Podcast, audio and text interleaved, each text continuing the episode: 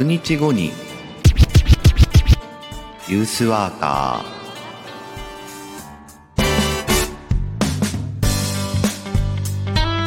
ー。おはようございます。1月21日土曜日朝7時名古屋からお届けしています。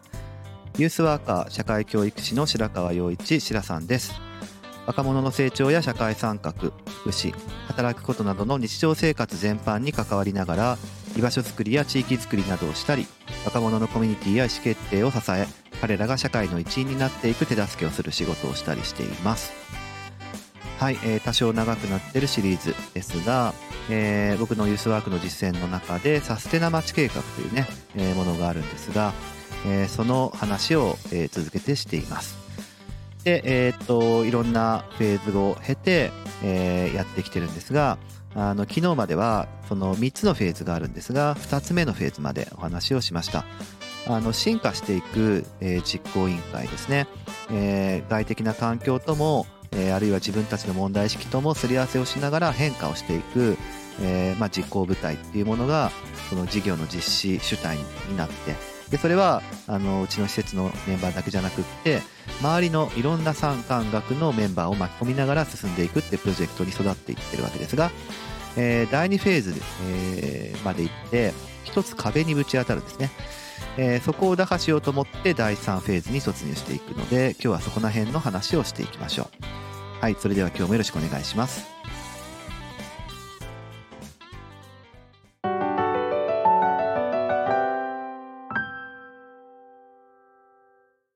はい、例、えー、例によってですね、えー、多少ダイジェストでやっていきますが、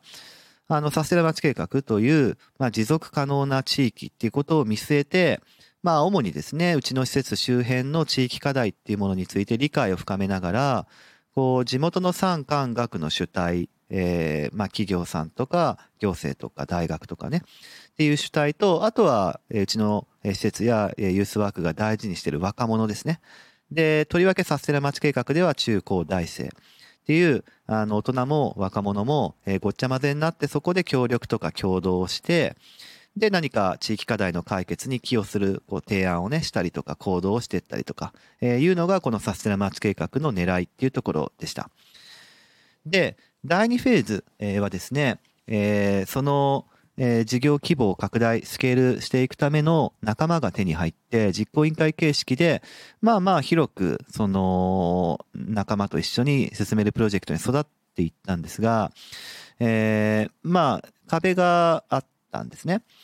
ていうのは、その、課題解決発表をする、提案会をするっていうのを、まあ2日間の日程で、2019と2020はやってったんですけど、うーん、なんていうかですね、その発表が実際に地域に実装されるっていう、その地域、地域の中に、えー、ちゃんとこう実践されていくっていうとこまで結びついていかなかったんですね。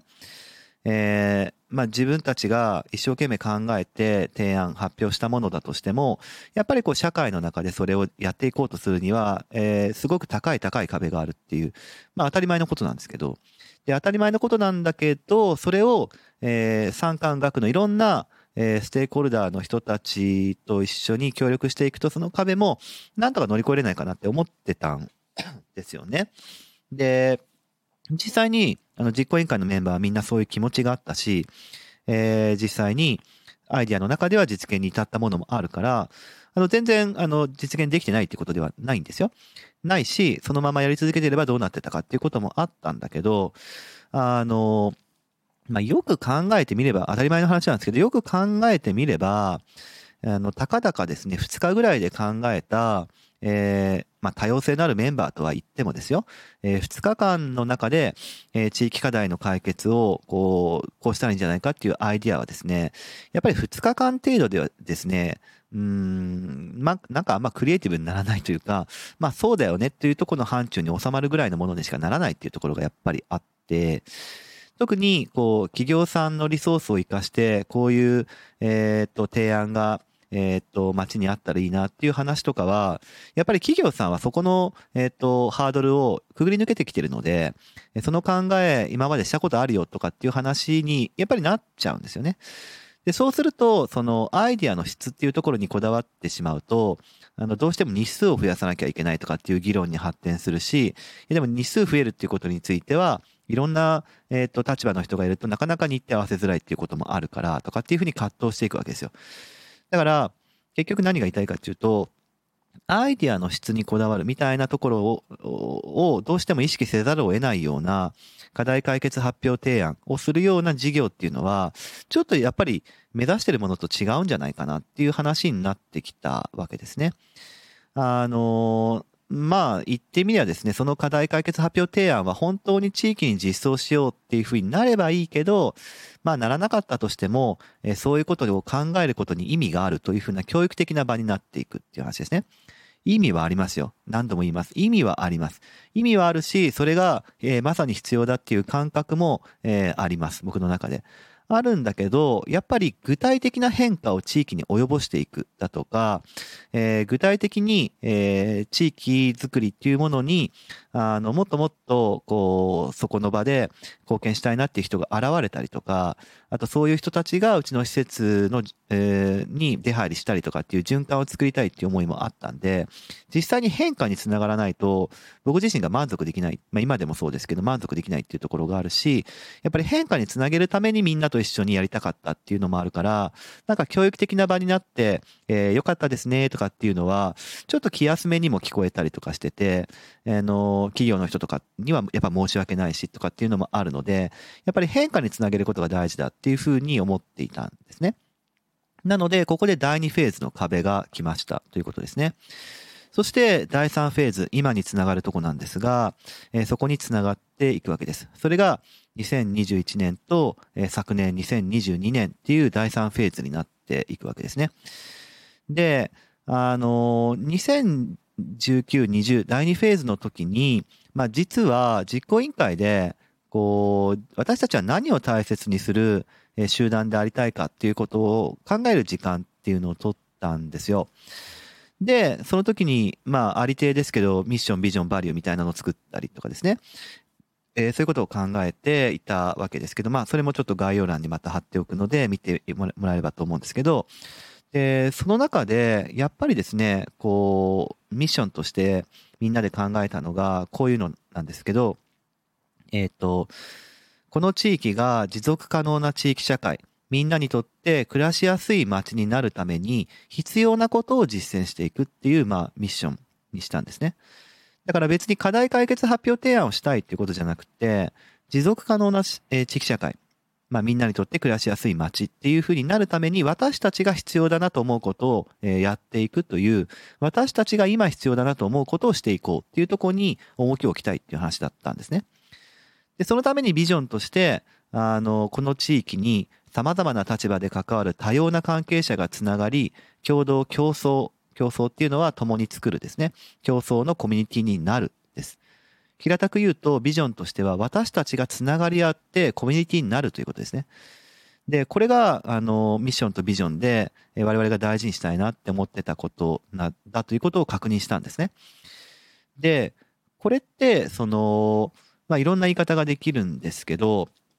あの、例えばミッションっていうところでいくと、必要なことを実践していくっていう態度は、やっぱり地域社会にみんなで関わっていこうっていう、そういうことをみんなで約束するっていうかですね、そういう、まあ、あり方であるし、えー、まあ、つながってコミュニティになっていくっていうのもですね、それ自体がまあビジョンなんだっていう話。よく、その、まあ、社会参画とか、あとは街づくりとかですね、えー、っていうとこだと、こう、ともするとですね、街を良くしようと思う、まあ、作用する主体者と、えー、その良くしようと思う動きを、えー、受けようですね、まあ、非作用者というか、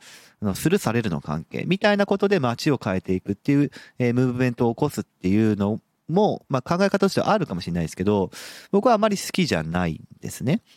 あの、そうではなくて、こう、変えてやろうとする人と変えられる人がいるんじゃなくて、みんなで一緒に変わっていこうというふうになっていく中で、その変わっていってるっていう動きが周囲に広がっていって、周囲に広がって広がって広がっていくと変わっていたというふうになってるっていうのが、なんか一番健全なんじゃないかなというふうに思っていて、で、そのために自分たちが変わっていくっていうのはまさにつながり合ってお互いに影響し合って、えー、私たちは、あの、つながり合ってるコミュニティになってるんだっていう自覚を持つことっていう、そのプロセスそのものが、まあ、街づくりだったりとか、社会参画の文脈として、まあ、関係あるんじゃないかなって思ってたっていうことですね。まあ、何のことはない、その地域の中で、えー、年齢とか立場とか肩書きとかに関わらず、友達作ろうっていう話ですよ。簡単に言うと。友達がいっぱいいて、この地域、この街で暮らすの楽しいなっていうふうにしたいことがあったらいろんなことできるし、えー、なんかいろんな人がいるっていうことがいると、なんかこの街が豊かに思えて誇りにも思えるしとかっていうふうな、ただそれだけのこと。えー、そういうふうに、えー、なんか街がなっていくっていうことこそが、え、理想的だなっていう、え、僕の未来だし、あとはそうなるといろんなリソースが地域の中にあるので、もし自分が何か困ったなと思えるときにそのリソースを頼って、えー、わざわざコストかけてですね、えー、他からと、他からリソースを回収してこなくてもですね、えー、手近で、えー、自分が実現したいなと思うことを、えー、まあ、知り合いと一緒にやっていけるっていう、その地域最強だなというふうに思ってるっていうのがあって、そういうあり方をこのサステナ街計画では目指していきたいかなっていうふうに、まあ、振り返ったわけですね。第2フェーズの時にね。っていうことなので、それを体現していく第3フェーズにしようやっていうふうになっていったのが、えー、2000、えっと、いつですか ?2000、えっと、10、えー、21年、2021年と2022年になります。で、2021年、一昨年はですね、あの、やったことは、あの、原点に戻ったんですね。なんか地域課題を、え、把握して解決しようっていうところ、まあどっちかというと切羽詰まってるっていう感覚ではなくて、もう少し未来志向的に、え、どういう街が私たちの理想なんだろうっていうことをみんなで考えるっていう、そういうことをしました。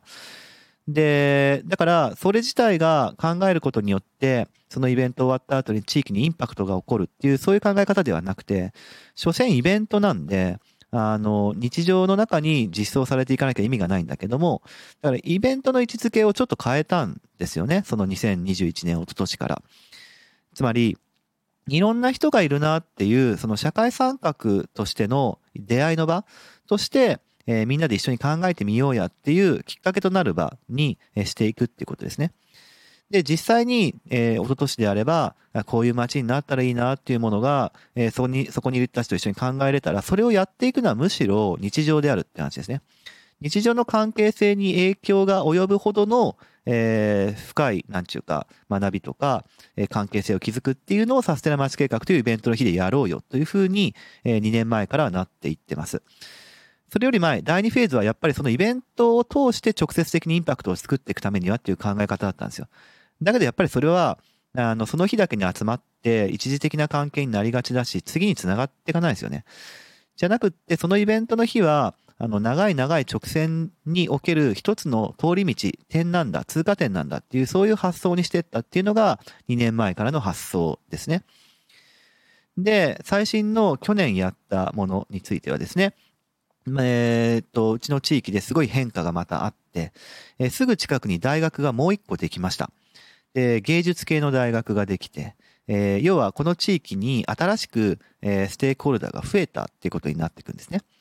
で、そうした時に、一昨年の、えー、っと、自分たちがこういう街だったらいいなっていう、その続きの話をしてもよかったし、当初はやろうとは思ってたんだけど、いや、そうじゃなくって、さっきミッションの方でも、えー、お話ししましたが、この地域が持続可能な地域社会、みんなにとって暮らしやすい街になるために、必要なことを実践していくって話だったので、今私たちが必要なことって何だろうっていう話を、えー、したんです。それは明らかに新しくこの地域の仲間になった、芸術系の大学さんをまさにこの地域の人として、迎えたりとか、この地域の一員として、活躍できるような基盤を作る、そのきっかけを作るっていうことだったんですね。なので、その芸術系の大学さんは、あの、まあ、引っ越してきたばっかりというか、あの、やってきたばっかりなので、そのうちの地域のこと全然知らないわけですよね。なので、その状態でこの街がどうなったらいいですかってことを考えても、やっぱり難しいし、置いてきぼりになっちゃうわけなので、そうじゃなくって、もう原点に戻って、この街の現状を知りましょうと、えー、発見していくってことですね。えー、具体的にやったのは街歩きです。で、その街歩きイベントっていうものを通して、新しくやってきたその芸術系大学さんの方には、この地域の今っていうのを見たりとか、あとは、えー、知ってるようで、えー、まあ、全街をじっくり歩いたことなかった、まあ、我々というかね、えー、既存のメンバーたちは、えー、もう一回この地域を知り直すっていうか、新しい発見はないかなっていう眼差しをあえて入れてみて街歩きをするという、ちょっと普通じゃない街歩きをしたんですけれども、えー、ということを通して、新しくやってきた仲間も、そして、えー、昔からいる我々も、えっ、と、お互いにお互いの発見をすることができる街歩きを通して、この地域の新しい魅力とか、この地域にある資源っていうものを、まあ、掘り起こしていこうっていうことをしたのが、まあ、去年最新の、えことになっていきます。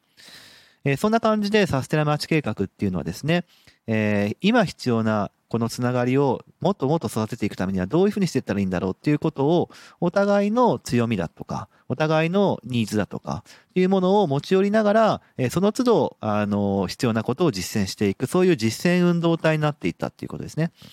えー、っていうことが今、サステナマーチ計画で起こっていることであって、えー、ここまでの話、えー、がサステナマーチ計画でやっていること、えー、っていう話になっていきます。はい、えー、今日はここまでにしておいて、えー、明日、えー、はですね、まとめにしていこうかなというふうに思いますが、これが、えー、まあ、ユースワーク、ユースセンターっていうこととどうつながるかっていうことの、まあ、学びもですね、えー、ちょっと収穫する回にしたいと思っております。えー、それではまた明日お会いしましょう。このラジオは音声配信プラットフォームスタンド .fm からお届けしています。ただいま皆様からのレターをお待ちしております。今週のテーマは新しいラジオ番組の名前どうしようです。若者と関わる仕事を名古屋で4月から新たに始めていきます。しかしそこは副業が禁止の組織。さーてどうしていこう多様な若者とのつながりが地域の中でこれからも続いていくようにちょうどいい自分の働き方を考えていきますラジオ番組の新しい名前お待ちしております